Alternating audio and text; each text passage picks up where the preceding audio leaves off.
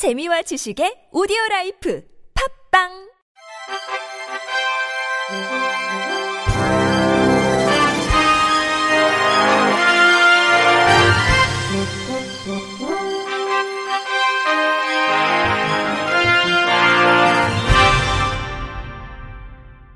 청취자 여러분 안녕하십니까? 5월 16일 화요일 KBS 뉴스입니다.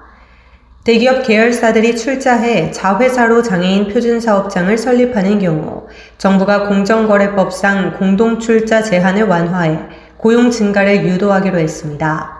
고용노동부와 공정거래위원회는 하반기 장애인 고용법에 특례 규정을 신설하는 것을 추진한다고 밝혔습니다.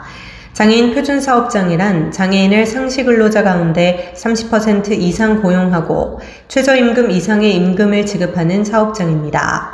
자회사형 장애인 표준사업장은 모 회사가 출자해 표준사업장을 설립하는 경우를 말합니다. 현행 공정거래법상 지주회사 제도는 단순 투명한 수직적 출자 구조를 유지하기 위해 복수 계열사의 공동 출자를 금지하고 있습니다. 정부는 이를 바꿔 지주회사 체제 내 자회사끼리 또는 손자회사끼리 공동 출자해 장애인 표준 사업장을 설립 운영하는 방식을 허용할 방침입니다. 이정식 고용노동부 장관은 이번 부처 간 협력으로 규제를 합리화해 대기업 집단은 사회적 책임을 더 확실히 이행하고 장애인에게는 더 많은 양질의 일자리가 만들어질 것으로 기대된다고 강조했습니다. 한국장애인 고용공단 고용개발원은 장애인 고용정책 수립에 필요한 노동시장 기초 통계 자료를 확보하기 위해 장애인 고용 패널 조사, 장애인 경제활동 실태조사 등 통계조사 2종을 5월부터 실시한다고 밝혔습니다. 장애인 고용 패널 조사는 매년 동일한 대상의 추적 조사를 통해 장애인 경제 활동과 관련된 동태적 통계 자료를 생산하기 위한 조사로 2016년에 구축된 4,577명을 대상으로 오늘부터 8월 31일까지 실시합니다.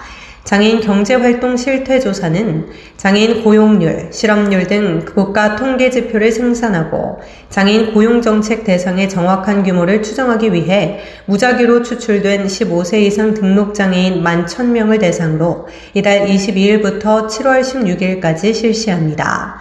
이 조사는 통계법 제33조에 의해 응답자와 응답 내용에 대한 비밀을 철저하게 보장하며 수집된 모든 자료는 오직 통계 작성의 목적으로만 활용됩니다.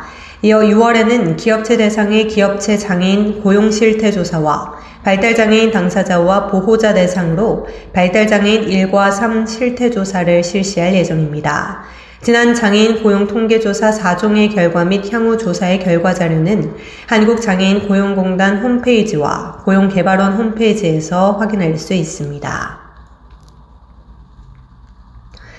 한국시각장애인연합회가 어제 성명서를 통해 국민의힘 김예지 의원이 대표 발의한 점자법 일부 개정 법률안을 환영하며 국회 문화체육관광위원회에 신속하고 긍정적인 심의를 촉구했습니다. 김혜지 의원은 지난 12일 점자 교육을 전문적으로 담당하는 점자 교원 양성과 점자 교육원 운영에 필요한 국가의 경비 지원 근거를 마련하는 내용을 담은 점자법 개정안을 발의했습니다. 한 실현에 따르면 점자가 필요한 중증 시각장애인에 비해 시각장애인의 점자 사용 가능 비율이 현저히 낮습니다. 국립국어원이 출간한 2021년 점자 출판물 실태조사 결과 2020년 기준 우리나라의 등록 시각장애인 수는 총 25만 2,703명이며 보건복지부의 장애인 실태조사에 따르면 시각장애인 중 점자 사용이 가능한 비율이 9.6%, 불가능한 사람이 90.4%인 것으로 나타났습니다. 그 이유 중 하나가 점자 교육을 목적으로 하는 전문 기관과 점자 교육을 담당하는 전문 인력이 부족하기 때문이며 특히 중도 시각장애인의 점자 교육 및 보행 교육 등 기초 재활 교육의 부족은 시각장애인 자립의 큰 걸림돌이라는 것입니다. 또 보건복지부에서 발표한 2022년 장애인 등록 현황에 따르면 등록 시각장애인 25만 767명 중 주로 공교육을 받는 19세까지의 장애 등록 인구는 2,460명으로 약 99%의 등록 시각장애인은 20세 이후 시각장애인으로 등록합니다. 하지만 시각장애인의 기초재활과 복지를 담당하는 시각장애인 복지관은 전국 15개소에 불과하며 이 또한 대도시를 중심으로 분포돼 있어 지역에 거주하는 중도 시각장애인들이 이용하기에 어려움이 많습니다. 한시련은 김혜지 의원이 발의한 점자법 개정안은 점자 교육을 위한 인적, 물적 지원의 근거를 마련했다는 점에서 시각장애인의 점자 문맹률을 줄이고 중도 시각장애인의 기초 재활 및 자립에 기반이 될 것으로 기대한다며 국회 문화체육관광위원회에 신속하고 긍정적인 심의를 촉구한다고 밝혔습니다. 충북교육청 교육도서관이 지식정보 취약계층의 정보 접근 향상을 위해 다양한 프로그램을 시도하고 있다고 밝혔습니다. 지난 3월부터 점역 교정사 양성 과정을 운영 중인데 이어 화면 해설 제작 인력 양성 과정도 10차 시로 운영합니다.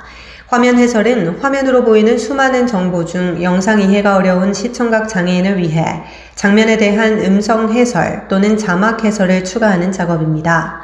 이번 프로그램은 글쓰기와 장애인 서비스에 관심 있는 화면 해설 작가와 독서와 영화에 관심 있는 화면 해설 감수자를 양성하는 두 개의 과정으로 구성하며 장애인 일자리 창출 효과를 위해 감수 과정은 시각장애인을 우선 선발합니다.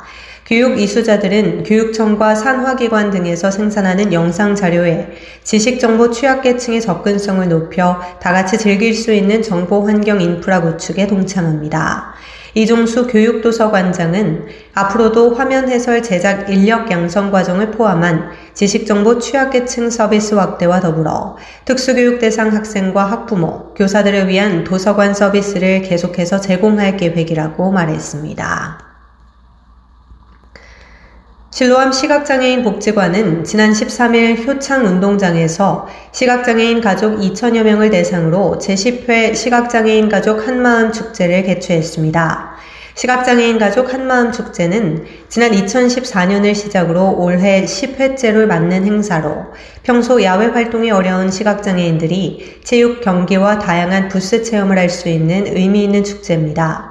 이날 행사 현장에서는 줄다리기, hook ball, 팔씨름, 풍선탑 쌓기 등 여러 체육 경기와 가족이 함께 할 수 있는 가족 게임 등이 진행됐으며 베리어프리 촉각 명화 전시 체험, 보조공학기기 체험, 가족 사진 촬영, 점자 키링 만들기 등 장애인과 비장애인이 함께 참여할 수 있는 체험 부스와 아동들이 마음껏 뛰어놀고 참여할 수 있는 아동 부스 등을 운영했습니다. 한편 한마음 축제를 위해 LG 이노텍, 국민은행, 라이팅 팩토리, 서울 F&B, 한길 HC, 본 IF, 우리은행, SP파워, 한국조명 ICT 연구원, 리더스 KR, 스태프 핫도그 등 여러 기업에서 후원으로 동참했습니다. 자신의 장례 비용을 남겨둔 채 자택에서 극단적인 선택을 한 지체장애 남성이 숨진 지 두 달 만에 이웃 주민의 신고로 발견됐습니다. 경기 용인 동부경찰서는 지난 7일 오후 경기 용인시 구갈동 원룸에 사는 50대 지체장애 남성 A씨가 몇 달 동안 보이지 않는다는 이웃 주민의 신고를 받고 출동해 A씨가 원룸에서 숨져 있는 것을 발견했습니다. 경찰은 지난 3월 작성된 유서가 현장에서 발견된 것을 토대로 A씨가 숨진 지 두 달가량 된 것으로 파악하고 있습니다. A씨는 자신이 모아둔 돈을 장례비로 사용해달라는 내용의 유서를 남긴 것으로 전해졌습니다. A씨는 기초수급 생활자로 평소 가족과 왕래가 없어 용인시가 대신 장례를 치른 것으로 알려졌습니다. 전북 전주 완산경찰서는 지적장애인을 감금하고 금품을 갈취한 혐의로 20대 A씨를 구속해 조사 중이라고 밝혔습니다. A씨는 지난해 10월 공범 B씨와 함께 전주의 한 숙박업소로 10대 지적장애인을 유인해 감금한 뒤 모바일 은행을 통해 500만 원을 대출받아 갈취한 혐의를 받고 있습니다. 피해자 지인의 신고를 통해 수사에 나선 경찰은 최근 A씨 등의 혐의를 확인하고 구속했으며 공범인 B씨는 다른 혐의로 이미 구속된 상태인 것으로 확인됐습니다. 경찰 관계자는 평소 알고 지내던 지적장애인을 상대로 범행한 것으로 조사됐다며 정확한 경위 등을 조사한 뒤 송치할 계획이라고 말했습니다. 끝으로 날씨입니다. 내일은 전국이 대체로 맑은 가운데 낮 기온이 올라 매우 더운 날씨를 보이겠습니다. 다만 밤부터는 구름이 많아지겠습니다. 내일 아침 최저 기온은 12도에서 24도, 낮 최고 기온은 24도에서 34도가 되겠습니다. 이상으로 5월 16일 화요일 KBS 뉴스를 마칩니다. 지금까지 제작의 권순철, 진행의 조소혜였습니다. 고맙습니다. KBIC.